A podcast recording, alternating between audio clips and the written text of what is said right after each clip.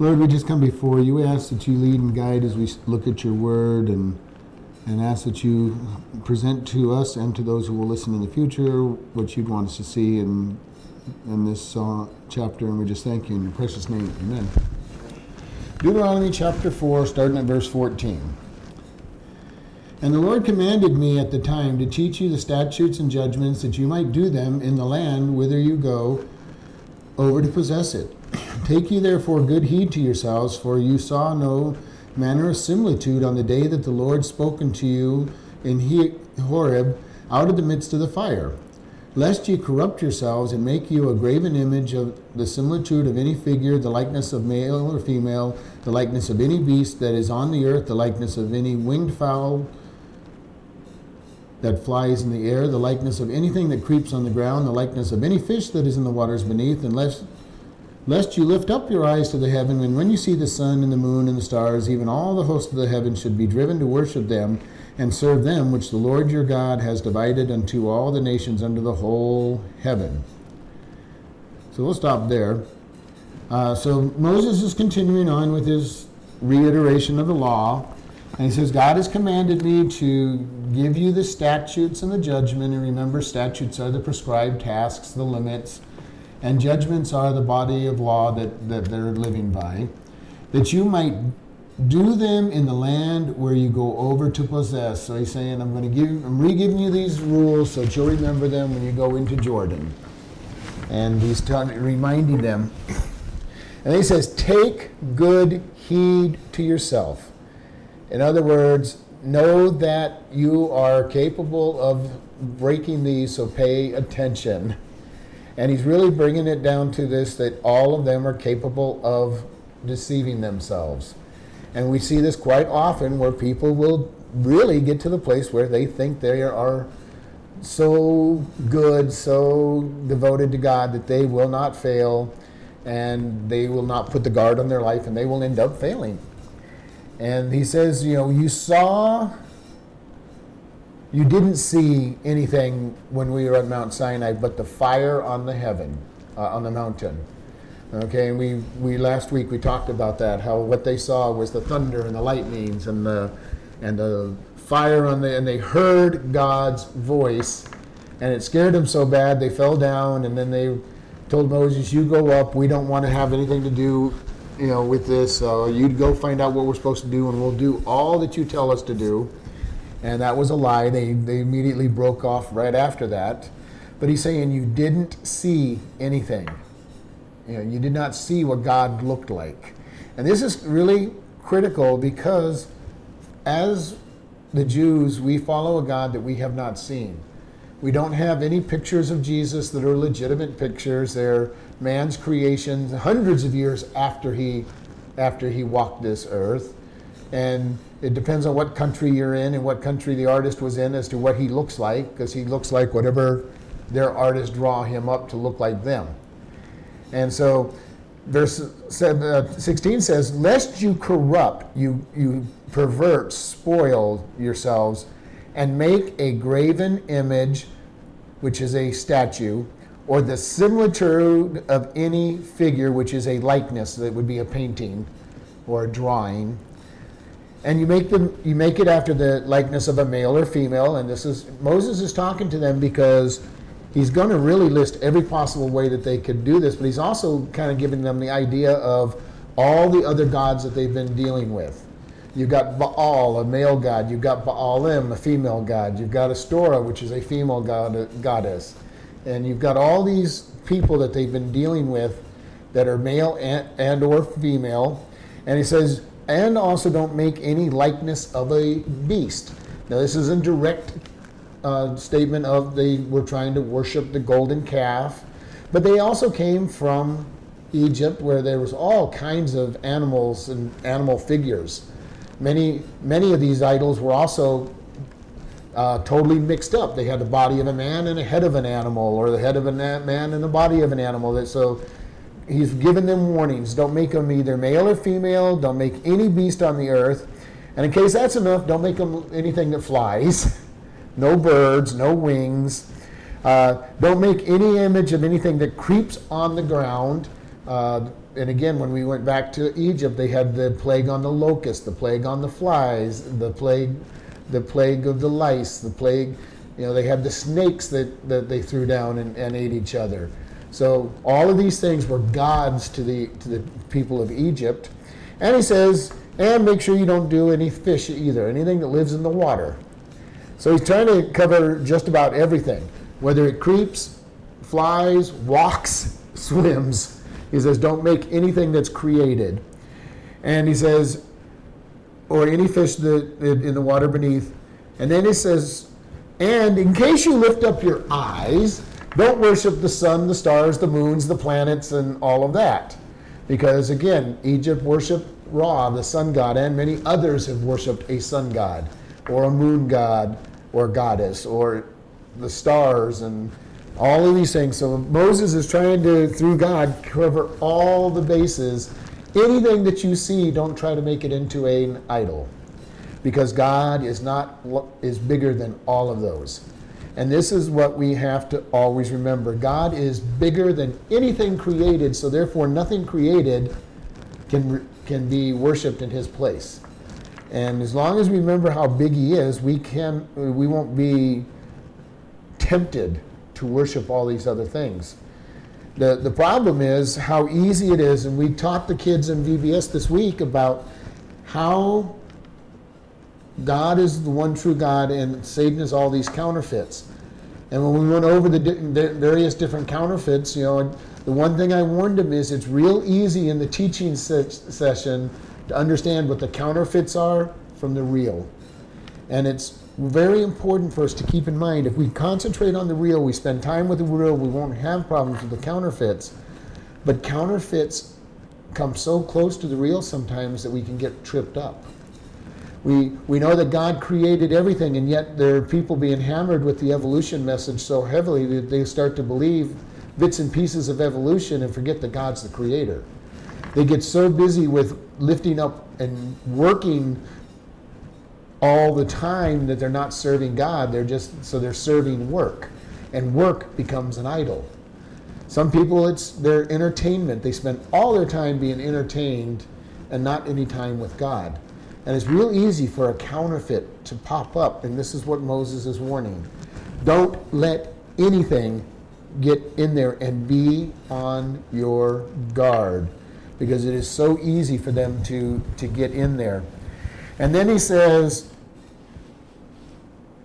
Lest when you lift up your eyes into heaven, and when you see the sun, the moon, the stars, even all the hosts of the heaven, should be driven to worship them. And this is compelled thrust.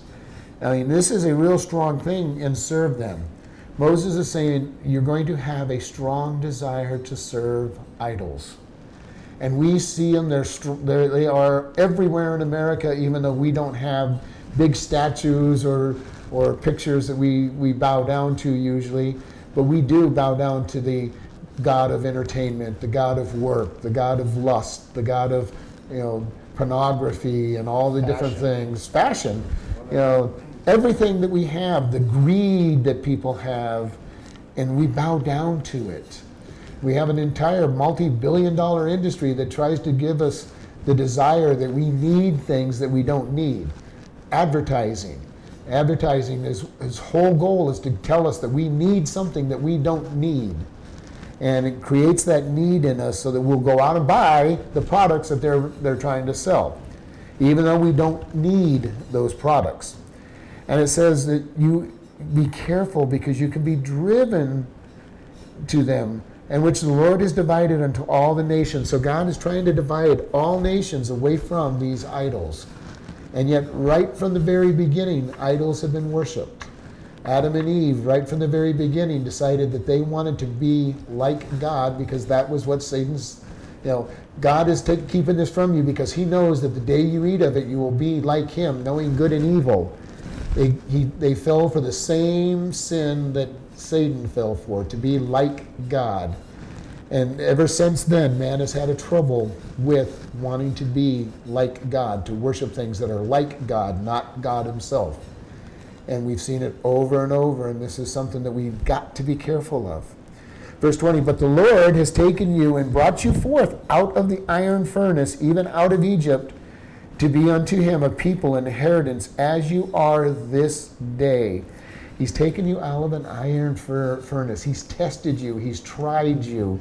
He's proven that you are his people through trials, through troubles.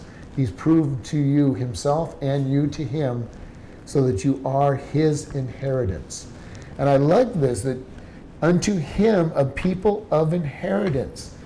We are God's inheritance as well as him being ours. He's our family. He is but he takes pleasure in the people that he has chosen or that he knew would choose him. Because the chief end of man is to serve God. And God has created us to serve him. He has created us to, to be worshiping him and he loves gathering the people that are his inheritance that have chosen to, to worship. Furthermore, in verse 21, the Lord was angry with me for your sake and swear that I should not go over the Jordan and that I should not go unto the land, unto that good land which the Lord God gave, gives you for an inheritance. But I must die in this land. I must not go over Jordan, but you shall go over and possess the good land. So here again, we're seeing that same issue that's going on. That we've mentioned this many times. Moses always accused the people for not being able to go into the promised land. He never commit, confessed to his error. And his error in Numbers 20 was that he got mad at the people and he struck the rock because he was mad. And ever since that point, he blamed the people of Israel for his getting mad. And this, and then he says, But I must die in this land. And I've said already, I believe that if he had ever confessed his sin, he might have gotten to get in, go into the land. But he never did confess his sin. All he said is your guys' fault. It's your fault. It's your fault. It's your fault. And he kept kept doing this. We'll see this, especially in this chapter, but all through Numbers he was doing it. But all through Deuteronomy, he's trying to remind them it's their fault. Blaming others. It's, it's a habit that we all do. Moses did it. And over and over again, he's going to keep saying, It's your guys' fault that I don't go, get to go into the promised land. And he never really confessed that it was his fault. Now, Moses, we know, had a problem with anger. That's what got him in trouble in Egypt in the first place when he killed the Egyptian. When he came back, he's constantly getting angry about things. He gets angry when the children of Israel are complaining at it, to him at the at the Red Sea, and he, and he yells at them, "Why are you complaining to me? God's the one that led us here." They, they get across the Red Sea and the and the, the waters of Marah, and and they're complaining, and he gets mad at them again. You know, Moses is mad at the people frequently because he, he is a man, even though he's called the meekest man that's ever lived in the scriptures and, and all of that, he has a vicious and violent temper. He comes down off the mountain and sees the people worshiping the golden calf, and what's he do? He breaks the Ten Commandments, and this is Moses' forte. He is an angry individual, and he never seems to get victory over this sin that besets him and yet he will blame the people, as most angry people do. It's never the angry person's fault that they got angry, it's the people that drove them to their anger that they, that they get mad at. And they very rarely will say, well, you know, oh, good, oh my goodness, I'm, I got angry, it's my fault. It's, it's almost always, and if you know angry people, you hear it all the time. They drove it, he did it, she did it. You know, I wouldn't have been angry if they didn't do this, that, and the other thing. So it's always their fault. And this is what Moses keeps telling the people it's your fault. I'm not going to get into the go to the promised land, and it's all your guys' fault. He's trying to make them feel guilty. He's trying to motivate them from guilt too. You know, start keeping the keeping these rules and don't drive your leaders crazy. And the one thing we're going to see about the Jews is they have this tendency to not be obedient and not follow the rules. Yeah, they do. And it doesn't take them long after they cross into the Jordan to, to uh, follow suit. Now, it takes, they, they were nicer to Joshua for a period, or Joshua never emphasized it because he may not have had as much problem with it. But we see the book of Judges. They they keep doing what's right in their eyes. They fall down. They repent to God. They get a judge. They fall. You know, they start doing what's right in their own eyes. We see the same process in Saul when he becomes their king. He starts doing what he thinks is right. We see it in even David as he gets older and he takes Bathsheba as as uh, as his wife and kills Uriah, has Uriah and, and Uriah's men killed at the at the gate, so that he can have Bathsheba. We see Solomon doing the same thing. Is he very wise? Very, you know, God says, What do you want? He goes, I want wisdom so I can rule these people. And then we watch him fall flat on his face as he forgets that it's God who gives it to him. And we go through a whole series of kings in, in Israel that none of them are righteous men. And in Judah, there's only like four of them that are righteous. And we see over and over the people. But before we say that they're bad, we got to realize that we, as our as human beings, also tend to walk away from God. And that's what this first part of this said. Be careful, be on your guard so that you don't fall away from God and follow idols. It is so easy for us to fall away from God and follow idols. And we just wander away, and before we know it, we're way, way out in right field someplace, you know, in the middle, middle of doing nothing, and, and we kind of go, "Well, what happened to you, God? You're you know, and God said, Well, you kind of just went off your way. I'm, I'm watching you. I'm standing here watching you. I can still see you.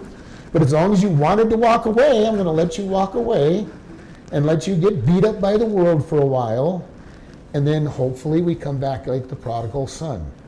But God knew this. And this is, this is what we're going to see in this is that Moses knew the people would drift from God. And this is what this chapter shows. Verse 23 says, Take heed unto yourself, lest you forget the covenant of the Lord your God, which he made with you, and you make a graven image or the likeness of anything which the Lord your God has forbidden you. And if we go back, he, he forbid male, female, uh, things that walk, things that fly, things that swim, things that creep, all the heavenly bodies. You know, so pretty much we just covered that. He, he pretty much said, anything. Don't make a graven image or, or a picture of anything to worship. And he says, lest you forget how easy it is to forget. And this is what we have to understand. If we do not spend time in God's Word, we do not spend time in His church, we do not spend time with other Christians talking about God, we will forget. It's not a question of may we might forget, but we will forget over time. And this is why people go, Well, I can worship on the mountain, I can worship on the beach. Well, yes, you can worship on the mountain, you can worship on the beach. And you might for a day or two, a, a week or two, a month or two. Maybe if you're really, really spiritual, you might even go a year. But eventually, you're going to stop worshiping the God, the one true God, because it is in our nature to, to not seek after Him. And if we're not living with other people, this is why God said, Forsake not the assembling of yourselves together, and so much more as you see the day approaching. We need one another. We need one another to be able to be sharpened, to be raised up. But when people see you and they go in love, they go, "Well, I noticed this. I, you know, you've been going this way, or we haven't seen you for weeks. Is everything okay?" But if you're not there, then you won't get this. We haven't seen you for a while. And it's a very sure thing that if you stop coming to church, you're going to stop reading your Bible. You're going to stop studying the God's Word. It's almost a guarantee. And people go, Well, I can listen to all the pastors on the TV or the radio. I go, Well, yeah, you can, but still, you need the fellowship with God's people. You may get a little learning that way a little, little expansion that way. Who do you ask your questions to when they say something that doesn't make sense or, or you need the, the, the expansion upon what they said? You know, you write them a letter and, and two or three weeks later you might get an answer back from them. It doesn't work. They're not your church they're good and and and you guys all know that I have said over and over again I listen to a lot of pastors I listen to a lot of speakers but I need the body of Christ I need other people they help me to stay accountable for things. And this is what he's saying lest you forget and you go make these idols. And then it says in verse 24 For the Lord your God is a consuming fire, even a jealous God. Okay? He's a consuming fire. He's going to burn away all of the wickedness in us, but he's a jealous God. Now, jealousy in human thought is always, neg- is always a negative thing. And for the most part, people who are jealous are very negative. They hold on so tight to the, what, they're, what, they're, what they're trying to hold on to, basically, that they strangle it. But jealousy does have its positive side, as God says. And literally, what this word in the Hebrew means, it's Elkanah, and it means that he will not allow any rival for his people's affection. And this is the way the husband is to the wife, and hopefully the wife is to her husband. They're not going to let somebody go after their their partner.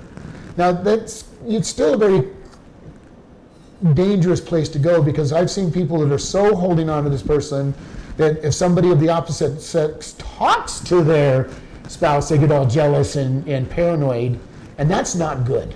That's insecurity. That's an insecurity. That's a that's a uh, not not trusting the, the person. You know, I let my wife go out with her friends, you know, to go do things. I'm not worried about her going out and going to find some other guy to. Now, if she was trying to go out with another guy to dinner, we might have a different problem. But going out with her friends from work and everything is not a problem. If they're even talking to other guys out there while they're doing it's not enough, not a problem. But God is not going to let us worship any other God because He is God and He is jealous of His position with us. If we get into the idea of I'm going to work so hard and work becomes my God, God's going to take care of us, especially His children. The world, they can go after that God if they want, but His children start making work their God, they're going to start having trouble at work. Work is not going to be the thing that pleases them. They're, God is going to say, work is not going to be your God.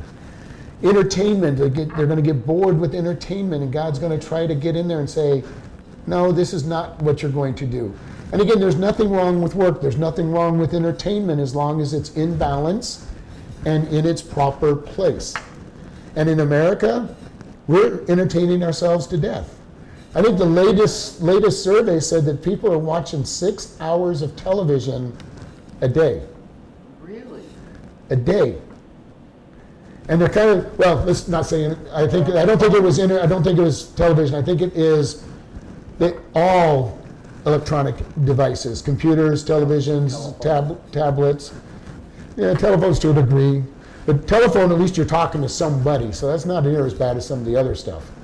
But you figure if somebody spends six hours a day on entertainment, eight hours of work, if they're working, that's 14 hours out of their 24 hour day that's given to work and entertainment. They sleep for eight hours, 22, that gives them two hours to do anything with God. Maybe. And you figure during that time they're eating, showering, shaving, you know, uh, getting you know cleaned up, you know. So they're not spending much time with God at all. This is what is the problem. Where do we spend our time? If we want to really know who our God is in our life, keep a log. What are you doing each hour? Keep a log for a, you know, a, a, for a couple days to a week, and then look it over and say, where is my time going? I think I, I think I'm serving God, and then you find out you're giving God two hours in the whole week, or what it might be, and you find out that you're spending 30 hours a week in front of the TV. You're spending, you know, you know, 60 hours at work. You start really finding out who your God is. And the other one that they recommend is look at your checkbook. Where do you spend your money? You know, where is all your money spent? And that'll give you an idea of who your God is. And of course, there's certain monies, your your mortgage, your your utilities, or certain things that are just going out for living. But even that could show you something. If almost all your money goes out just to survive, you either make nothing or you have way too much expenses and you need to say, do you need that nice house or is it just because you're trying to show off your house? And this is where we get to keeping up with the Joneses mentality. Well, my friends all, you know, just we you know bought the bigger house. I, it's only my wife and I, but we need the three, the, the eight bedroom house with the the 16 ba- bathrooms because you know Joe over there got one. you know, we, we need the three new cars even though there's only two of us driving. You know. This is the problem. Where is our money spent? Where is our time spent? Is there anything wrong with those possessions? Again, no. As long as God is in the midst of them. And here's what here's what Moses is telling the people, take heed lest you forget, because God is jealous. Verse 25 says, When you shall beget children and children's children, and you have shall remain long in the land, and shall and shall corrupt yourself and make graven images and likenesses of anything, and shall do evil in the sight of the Lord your God to provoke him to anger. I call heaven and earth to witness against you this day that you shall soon utterly perish from off the land whereunto you have been go over to the Jordan to possess. You shall not prolong your days upon the land, but you shall utterly be destroyed. Here, Moses is being a prophet. He sees the day sometime in the future because he's talking about grandchildren, great grandchildren, but he sees the future because he knows the people that they are going to be disobedient to God.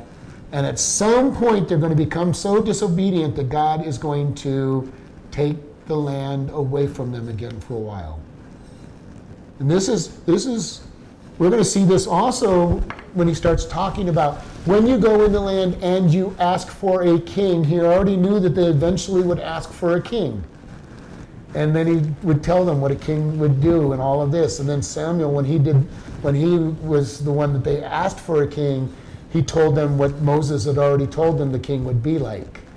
So Moses is already knowing that these people are going to take the promised land, but that they're not going to get to stay there forever because he knows the type of people they are, that they will reject God. Now we know that this is going to be about 800 years later when they finally get captured by the Babylonians. Well, Babylonians for the Judah and Assyria for the for Israel. But he's looking down the future and say there is going to come a time when you're going to lose your land. And they don't still don't take heed to it. Say it was a prophetic word. This is a prophetic word. He goes, There will be a time when you turn away from God, and you will lose your land. And he's going to give them a little bit of comfort after this, but he goes, There's going to be that time, and you're going to perish because of your sin. God's going to judge you. And he- he's telling this to a people that are getting ready to take the promised land, the land that they've been waiting for. And he's going, There's going to come a time when you're losing it. And he only goes to grandchildren, but we know that it's much longer than grandchildren before they finally lose their land. So in verse 27, the Lord will scatter you among the nations, and you shall be left few in number among the heathen, whither the Lord shall lead you. And there you shall serve gods of the work of man's hands, wood and stone, which neither see nor hear, nor eat, nor smell. So he said, you're going to go into lands and you're going to become just like them. And the sad thing is that for years, the Jews, even though they held bits and pieces of their traditions when they were scattered around the, the world, they never fully kept their Judaism intact. They would keep the Passover, they would keep the major feasts, and some degrees would, would keep the Sabbath, and but they, they did it all out of not love for God, but just out of formal religious practice. This is what we do, this is how we please God, and so we do these things. And basically, they turned everything that God in and, and turned it into religious practice. And God is saying, You're going to worship. And many Jews have turned from their faith over the years, you know, not even keeping a semblance of it. There's people that are Jews just in name. They're, it's a nationality, and it's not a it's not a religion. They don't practice any form or practice in Judaism. They don't keep the Sabbath. They don't eat. They don't eat the foods. They don't keep any of the laws because they're just a Jew because they were born to Jewish parents, and there's no religious practice. And even today in Israel, the majority of the Jews that live in Israel are non religious uh, Jews. They are atheists. They don't even believe there's a God. Now, they'll tell you they're in the land that God has given them, but they really don't believe that there's a God. And then you've got the real, you know, Orthodox Jews there that are really pushing for everything. And even to this day, the bulk of the Jews are atheistic Jews. At best, agnostic. It's always shocking when first, people first realize it because they think the Jews are, yes. are a religious group, and then we find out that they're really not. They just consider themselves a nationality. But uh, we see this going on all the time. But you know, how many people are quote unquote Christians that do the same thing? You know, our churches are filled with people who claim to be Christians, but really don't seem to believe in God even. They're, you know, I'm a Christian because grandma and grandpa were a Christian, or my dad was a pastor, or I go to I go to the church every Sunday. You know, I don't read my Bible, I don't pray to God, I don't you know, I don't believe that there's a God. I just go to church. That makes me a Christian. And this is American. Yeah, American. I don't hear that as much as I used to. This is a sad thing, and there's so many churches out there that are full of pastors that don't know God, don't believe the Word, and why they're pastors, I have no clue. Why they call themselves Christian, I have no clue. I don't understand how anybody can call themselves a Christian and not believe in Christ. But this is the problem that's out there. The Jews did it. The Jews did it, and they knew that it was going to happen. Christians, quote unquote, Christians do it, and this is what grieves me when I look at the Christian population. There's so few people who are actually Christian to begin with that really have a relationship with God. And you talk to so many people, and you and they'll go, well, I don't want to talk about God. I don't want to. Well, you said you were a Christian. What do you mean you don't want to talk about God? Well, I don't. You know, I just don't believe that stuff. Well, then how can you call yourself a Christian? And this is very critical on this. Now, the Jews we know as a whole group will not believe in the Messiah until halfway through the the uh, tribulation period when the Antichrist arises and calls himself and shows his true colors and shows that he's who he is, and then they're going to go, oh, we've been lied to, and all of a sudden God does something supernatural to reveal to them that the Messiah is Jesus. And it's supernatural. You've got the 144,000 witnesses who've been witnessing all this time. You've got the angel flying back and forth across the skies proclaiming the gospel. You've got all of this stuff going on, and then all of a sudden they're going to come to the realization they've been lied to and that the Messiah is, on, is going to come to them in victory. And for three and a half years, they're going to be viciously attacked because they're going to believe at first that it is the Messiah. He's going to get their temple built, he's going to get worship allowed. And because the Antichrist can do anything he wants, the Muslims are his religion. So he can come in and say, Well, you're my religion, you move yourselves over here, and we're going to put them up here with you so that they'll be drawn to me. You know. But he hates them too. He hates both. He, Right. The thing we've got to remember is Satan hates humanity. If he had his way, all of humanity would be dead in a second.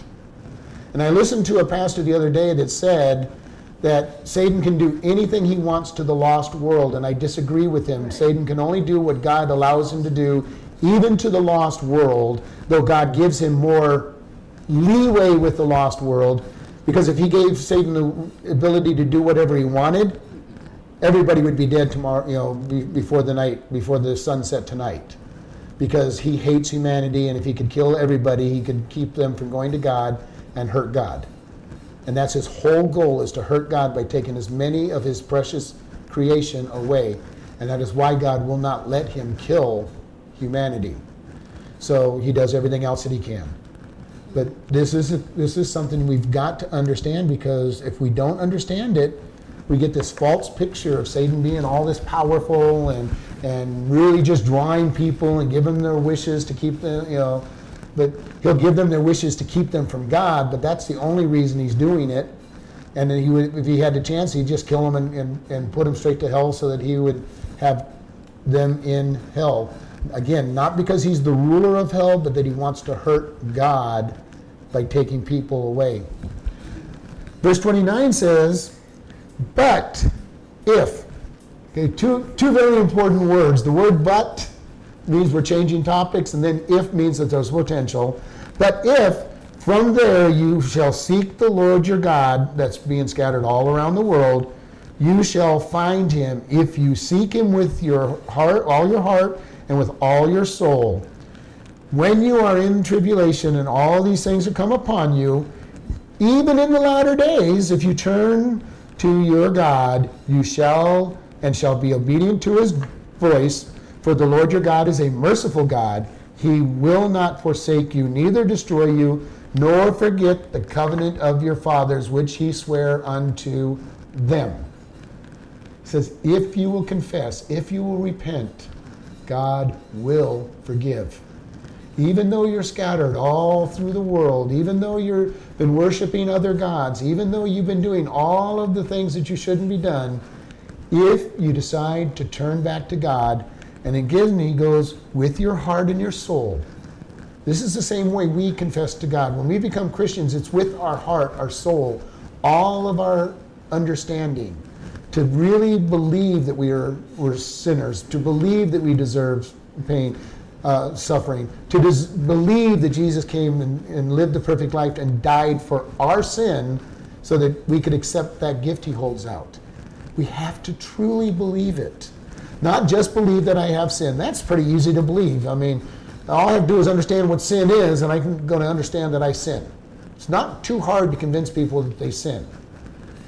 The harder part is maybe convincing them that they deserve punishment. That's the hard one. Once you can get those first two done, it's pretty easy then to say Jesus is the answer because he paid the price. That second one is the hard one. Because people will always look around and say, well, I'm better than, and they can find a number of people they're better than. And it's always amazing when people look to compare themselves. They don't look to the people that are better than, than them. They look at the people that they're better than. Okay? They're not going to go, well, that guy, a righteous guy over there that goes to church every week and seems to have his whole, you know, we're not going to, we're not going to look at him. If I look at him, I look pretty bad. But I look at this drunk on the, on the corner and this panhandler over here and this bum over here and, you know, this, this, uh, you know, drug dealer over here. I'm better than them, God. So I'm better than a lot of people. God doesn't grade on a curve, though. He has a set standard, and his standard is perfection. This is what he's saying. If you will confess with your whole heart and soul, your innermost being, and this is why I tell people, how do you get saved? You confess that you're a sinner, that you deserve punishment, and Jesus died for you. But it's not just saying those words, it's literally completely believing them so that you become a new creation. The words themselves are not abracadabra, you're, you're, a, you're a new creation. You know, they're not magic words. They are the right words, but they're not just magic words. Just saying them does not make you a Christian. And this is why Jesus said, Many in that day will say, Lord, Lord, didn't I? Didn't I say that prayer, God? I said it. I know I did. I was a teenager and said it. Now I know I didn't follow you for, for 45 years, the rest of the 45 years after I said the prayer, but I said the prayer. And, I, and I've shared I was soul winning with somebody who had this poor kid backed up against a wall, haranguing him to say the prayer, and he said the prayer. And she let him go, and I turned to her and I go, You know that kid's not saved. Oh, God's going to hold him accountable for, or, because he said that prayer. I'm going, No, he's not saved. And worse yet, he th- might think that he is, and you might have just condemned him to hell by, for- by forcing him to say words that didn't mean anything. Right. You know, this is the seriousness of it. Yes. The seriousness of is it a real relationship or is it just a bunch of words? And we've got to be careful.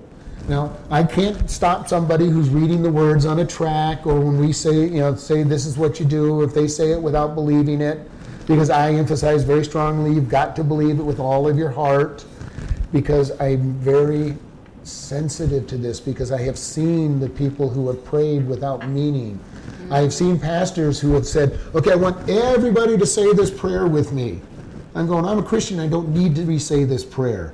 And the people who are lost don't need to be saying it if it doesn't mean anything to them because now they may think that they're saved because they said the magic words that make you a Christian. It bothers me when we do these kind of things with people. They either mean it or they don't mean it. And this is why at the end of services, I encourage people to come talk to me if they want to know more, if they've said these, said this prayer. But I don't want them to make this big, you know, public thing, thinking that this is all it takes. I walk the aisle and I'm, and I'm a Christian, you know, because it's a critical issue. Now, if we had a very large church where I didn't know a lot of people, we might do more of that. But I don't. I want to be very careful with what we do on this, because I know that we probably have people in our church that aren't saved, just as every other church has people that aren't saved in it. And I know everybody and I know what their testimonies are. But I know that most of the people in most of the churches are not saved, and it's greater degree and less, you know, and lesser depending on the church. You know, the church like you went to the funeral on probably has very few saved people in it, whereas the gospel's preached and the Bible is taught probably has a larger percentage. But even in those churches, there are people that aren't saved, who may even think they're saved, but they don't have the relationship. All they have is this formalism. I go to church every Sunday. Baptized. I got baptized. I, I do read my Bible. I don't understand anything, but I read my Bible. I light my candle. Yeah. I, I do all of these practical things, but he says, and I love here where, where, where Moses says in verse 30, and when you are in tribulation and all these things are come, come upon you, even in the latter days, turn to God. Turn to God. God is merciful. He wants us to return to Him all the time. We can be the prodigal child that's wandering around in sin in the world, and God is waiting for us to return to Him with our prepared speech of, I don't deserve to be your child, I just want to be your servant. He's going to say, Come on back, son, welcome. Come on back, daughter, welcome. I've been waiting for you to come back. Oh no, you're not my servant. You're you're my son. You're my child. You're going to we're going to we're going to have a feast because you came back. And you know how we celebrate. Even we as parents when our kids come back to Christ after wandering away, we celebrate. All right, you're back in church. Fantastic. I'm glad. You know, you're back into reading your Bible. Good job. You know, and we celebrate with them that they come back. And it says, For the Lord your God is merciful and will not forsake you. God will never forsake his children. We can, we can walk away from him. We can, we can try to go back in sin. And you know, if we're truly saved, we cannot go back to sin and enjoy it because we will feel guilty and we will feel we know we know we're not supposed to be there. And then we have a choice. We can either humble ourselves and return back to where we're supposed to be or we harden our heart and try to try to push through. And god says just humble yourself and come back to the church. It, you know, is it possible that somebody in the church is going to judge you? Yes, but just ignore the ignore the idiots that are going to judge you. Go to the ones that are going to love you and, and accept you, because we're and the, and the very important thing is we're never going to be accepted by everybody. And there's the old statement if you're waiting to be accepted by everybody, you're going to be waiting a long time. Even the politicians know they're not going to be accepted by everybody. They just want to get the majority of people accepting them. But in the church, we need to realize yes, the church is supposed to be loving. Yes, the church is supposed to be kind. Yes, they're supposed to be all of these things not everybody in the church belongs to the church, okay, to start with. And even those who are the church that belong to the church aren't perfect and are going to make mistakes. Even I'm going to say things every once in a while that's going to upset somebody. Just you know, when I speak, you know, a sharp word, I'm tired, whatever. I'm I'm not walking with God right at right at the moment that somebody talks to me and and gets a harsh word. Very good when I ran out of cheeks. out of cheeks. Cheek, turn, Turn the other turn the other I've cheek. run out of cheeks to turn, you know, you've, I've had it, you finally have enough. You got it. I understood it, yes, because I've heard it. Well, you finally had enough. But he says, Your God is merciful, who will not forsake you, and he will not forget his covenant. Mm-hmm. Now, when he's talking about this one, there's only the covenant of Abraham, Isaac, and Jacob that the land belongs to them and that God will bless them. They're going to be as numerous as the stars of the sky and the sand of the, of the sea, and the promise of never flooding the world again, okay, from Noah. But we're going to have the Dav- Davidic covenant coming up where God's going to bless them and keep the seed of David upon the throne forever. And Jesus is of the seed of David so that he will be the Messiah, the one that sits on the throne forever. The covenant with us, when Jesus died for us, then he saves us and he grabs hold of us and says, You are my child, you've accepted me, I have made you a new creature, you are spiritual, I made you perfect, and he will not let us go when we're his child. You cannot lose that salvation. When you've chosen him, it is a covenant that God made with, uh, with us that he will keep us. Salvation is a gift, and if God's gifts are without repentance. Right, he's not pulling it away. He made us a new, never before seen creature. From the throne room of heaven, he justifies us and declares us perfect. He clothes us in the righteousness of Christ, and we do not get out of that clothing because just because we sin. He is the one that does it. And this is what Moses is saying. He will keep you, He won't forsake you, and He won't forget His covenant. And because of His power, He will finish it. And this is what's important. Verse 32 For I ask now of the days that are past, which were before you, since the day that God created man on the earth, and ask from one side of heaven to the other, whether there has been any such thing as this great thing which he has and has been heard. Did ever a people hear the voice of God speaking out of the midst of the fire, as you have heard and live? The only other time that God really spoke with the people very strongly that a lot of people heard would have been Adam and Eve as they walked in the garden. They got to see him. Yeah. And other different really holy people had heard God, but this was the time when God spoke to an entire nation at Mount Sinai, and they all heard his voice. I can't imagine what that would have been like. God has spoken to me at various points in my life, and only once did it seem audible. Right. But he has spoken to me many times, but never like he did to these people. And this is what God and Moses is saying. You have a special relationship with God. He was on the mountain. You didn't see him because of the darkness and the smoke, but you heard his voice thundering from the mountain. Verse 34 Or has God assayed, which means to test, or to take him a nation from the midst of another nation by temptations, which is trial, trials and tests, by signs and by wonders and by war and by a mighty hand and by an outstretched arm and by great terrors, according to all that the Lord your God did for you in Egypt before your eyes. The hard thing to understand is how the Israelite people kept turning away from God. They watched him turn the blood, the river into blood. They watched him bring flies in superabundance and, and lice and, and storms and hail and darkness that was so thick you, you couldn't see your hand in front of your face. The, the, all of this stuff they watched God do as he ripped apart the nation of Egypt to take them out. And yet, the very first thing they did at the very first trial of their faith as they're waiting by the Red Sea was cry to Moses saying, wasn't, there just wasn't enough graves in Egypt. That's why God brought us out here so he could kill us in the wilderness. It's human nature, but they had just seen the power of God 24 hours before. And yet they turned away from him. And again, we've got to be careful that we don't judge him because we do the same things.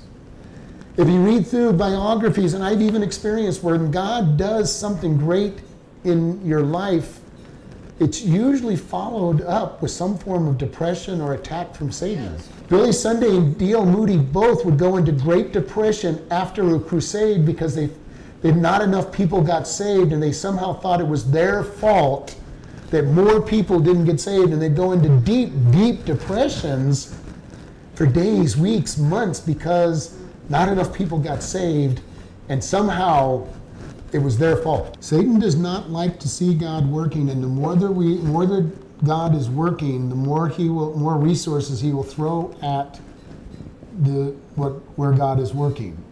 And this is why two weeks ago I said we had been rattling Satan's chain around here. Okay, we've been rattling his chain in the town. We're on the internet reaching over 1,800 people a month. And granted, that's not a big number compared to a lot of churches, but you know, we're doing a lot more than a lot of churches are doing. We are gathering his attention and he's going to rally his forces to start trying to knock down what's going on. And we need to prepare ourselves spiritually. Because if we want to stand out on our own, we're going to fall victim as the attacks come. We're going to wonder why individuals are attacking us personally to try to drive us from the church. We're going to wonder why our reputation are, are being destroyed around the town because Satan is going to try to work that out. We need to prepare our hearts. We need to be ready because Satan is not going to let it just happen. Now, we're not ga- drawing the biggest guns that Satan has at our number, but he is moving forces against us that have not been moved against this church in, in recent years because we're doing things that are shaking up his kingdom. We're building God's kingdom. Again, we don't know who's listening out there on the internet. We don't know what they're doing with any of these messages, how they're being touched. But I do can tell you is even if just 1% of 1,800 people hearing it do anything, it's worth it. They're getting ready to move into the promised land. And what has Satan got in the promised land? Why are the Canaanites, the, the uh, Perizzites, and the Jebusites, and all those other ites being attacked? Because they are so sexually immoral that God is saying, I want them destroyed. Remember, we've said that they're going into a land where they don't even have a word other than sex. There is no bad sex. You can have any sex that you want in that land. Okay? Bestiality, uh, pedophilia, incest, everything is, is game in their land. And God is saying they've had 430 years to correct. Moses, uh, uh, Abraham gave them the message. He's, he was sharing with them, and they've gotten worse. So now you're going into this land and you're going to clean it. You're going to purify it, which is why they were told to kill everything, because everything has been polluted, including the animals have been polluted in this environment. And God is saying, You're going in. And Satan is about to lose a territory where he has got everything going. He's going to try hard to pollute the Israelites before they get in so that he can say, okay, I'm not going to be totally, it's not going to be a total loss. He does this with churches as they go forward. All of a sudden, problems will come inside the church, outside the church, everywhere there'll be problems. People will understand what's going on because they're not aware of the spiritual battles going on. And we've got to be careful because we are in a spiritual battle. We are going forward for Christ and we are going into the kingdom of darkness, bringing light. And if you're carrying a light into darkness, it also makes you a very visible target because you see that light from a long ways away, and that light becomes makes you also a target. Even though we're in Christ and we're protected, we're still a target. And we've got to keep uh, that understanding that we are in the middle of all of this.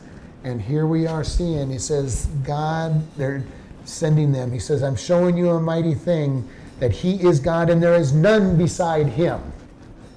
There is nobody like our God.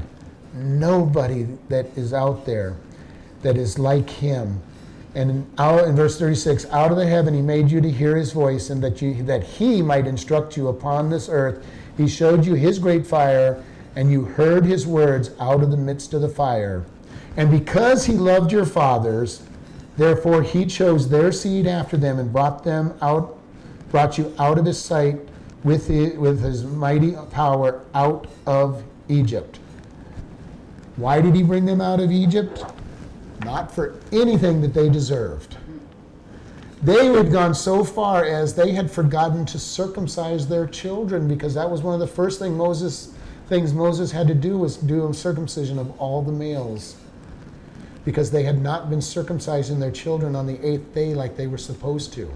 They were not honoring the Sabbath day that they didn't really know. They weren't honoring God. They were falling into this worship and following with God, with the gods of Egypt. And yet God said, Because of my promise to Abraham, I'm going to deliver you. I'm going to take you out. You are my people because I made a promise to Abraham. That's how true God is. And God is not done with Israel. Don't ever let anybody teach you that God is done with Israel. They've been scattered for years, but in 1948, God gave them back their country. And the time pieces started running unto the end, uh, end days. That God is working with his people, and he says, You are my people.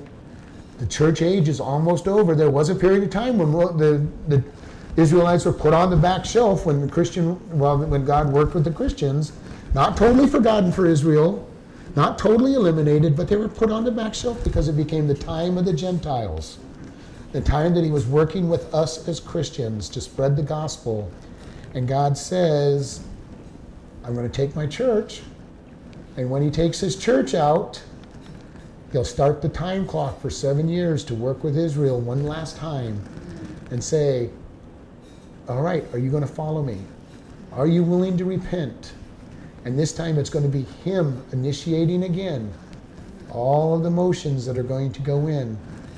And the Antichrist, Satan's on his last hurrah, and he's going to fight hard to try to make them think he's their Messiah and trick many of them. But God will win in the end, and the millennial kingdom will be established, and Christ will rule on this current earth for a thousand years and we will rule with him. And Satan will get one last chance to battle against God and, and deceive people, and then this world will be destroyed, and we'll get the new heaven and new earth. This is what we're looking forward to the day that everything is brand new, that we will not have to worry about anything else going on, and we will be the bride of Christ and we will see perfection. Lord, we just thank you for this day. We thank you for the opportunity we have to come before you. We ask that you lead and guide us as we go out. Lord, help us to understand that we are in a spiritual battle and all that goes on, and that you are the one that cares, and that you are our protector. You are our fortress. You are our strong tower. Allow us to keep hidden in you and not make a decision to walk out of the tower and get beat up real bad, but that we will just hide in you and we will watch this battle going on around us through, this, through the safety of your strong protection. And Lord, prepare our hearts, prepare our minds for what's coming. Keep us always aware that we are in a battle. In your Son's name, amen.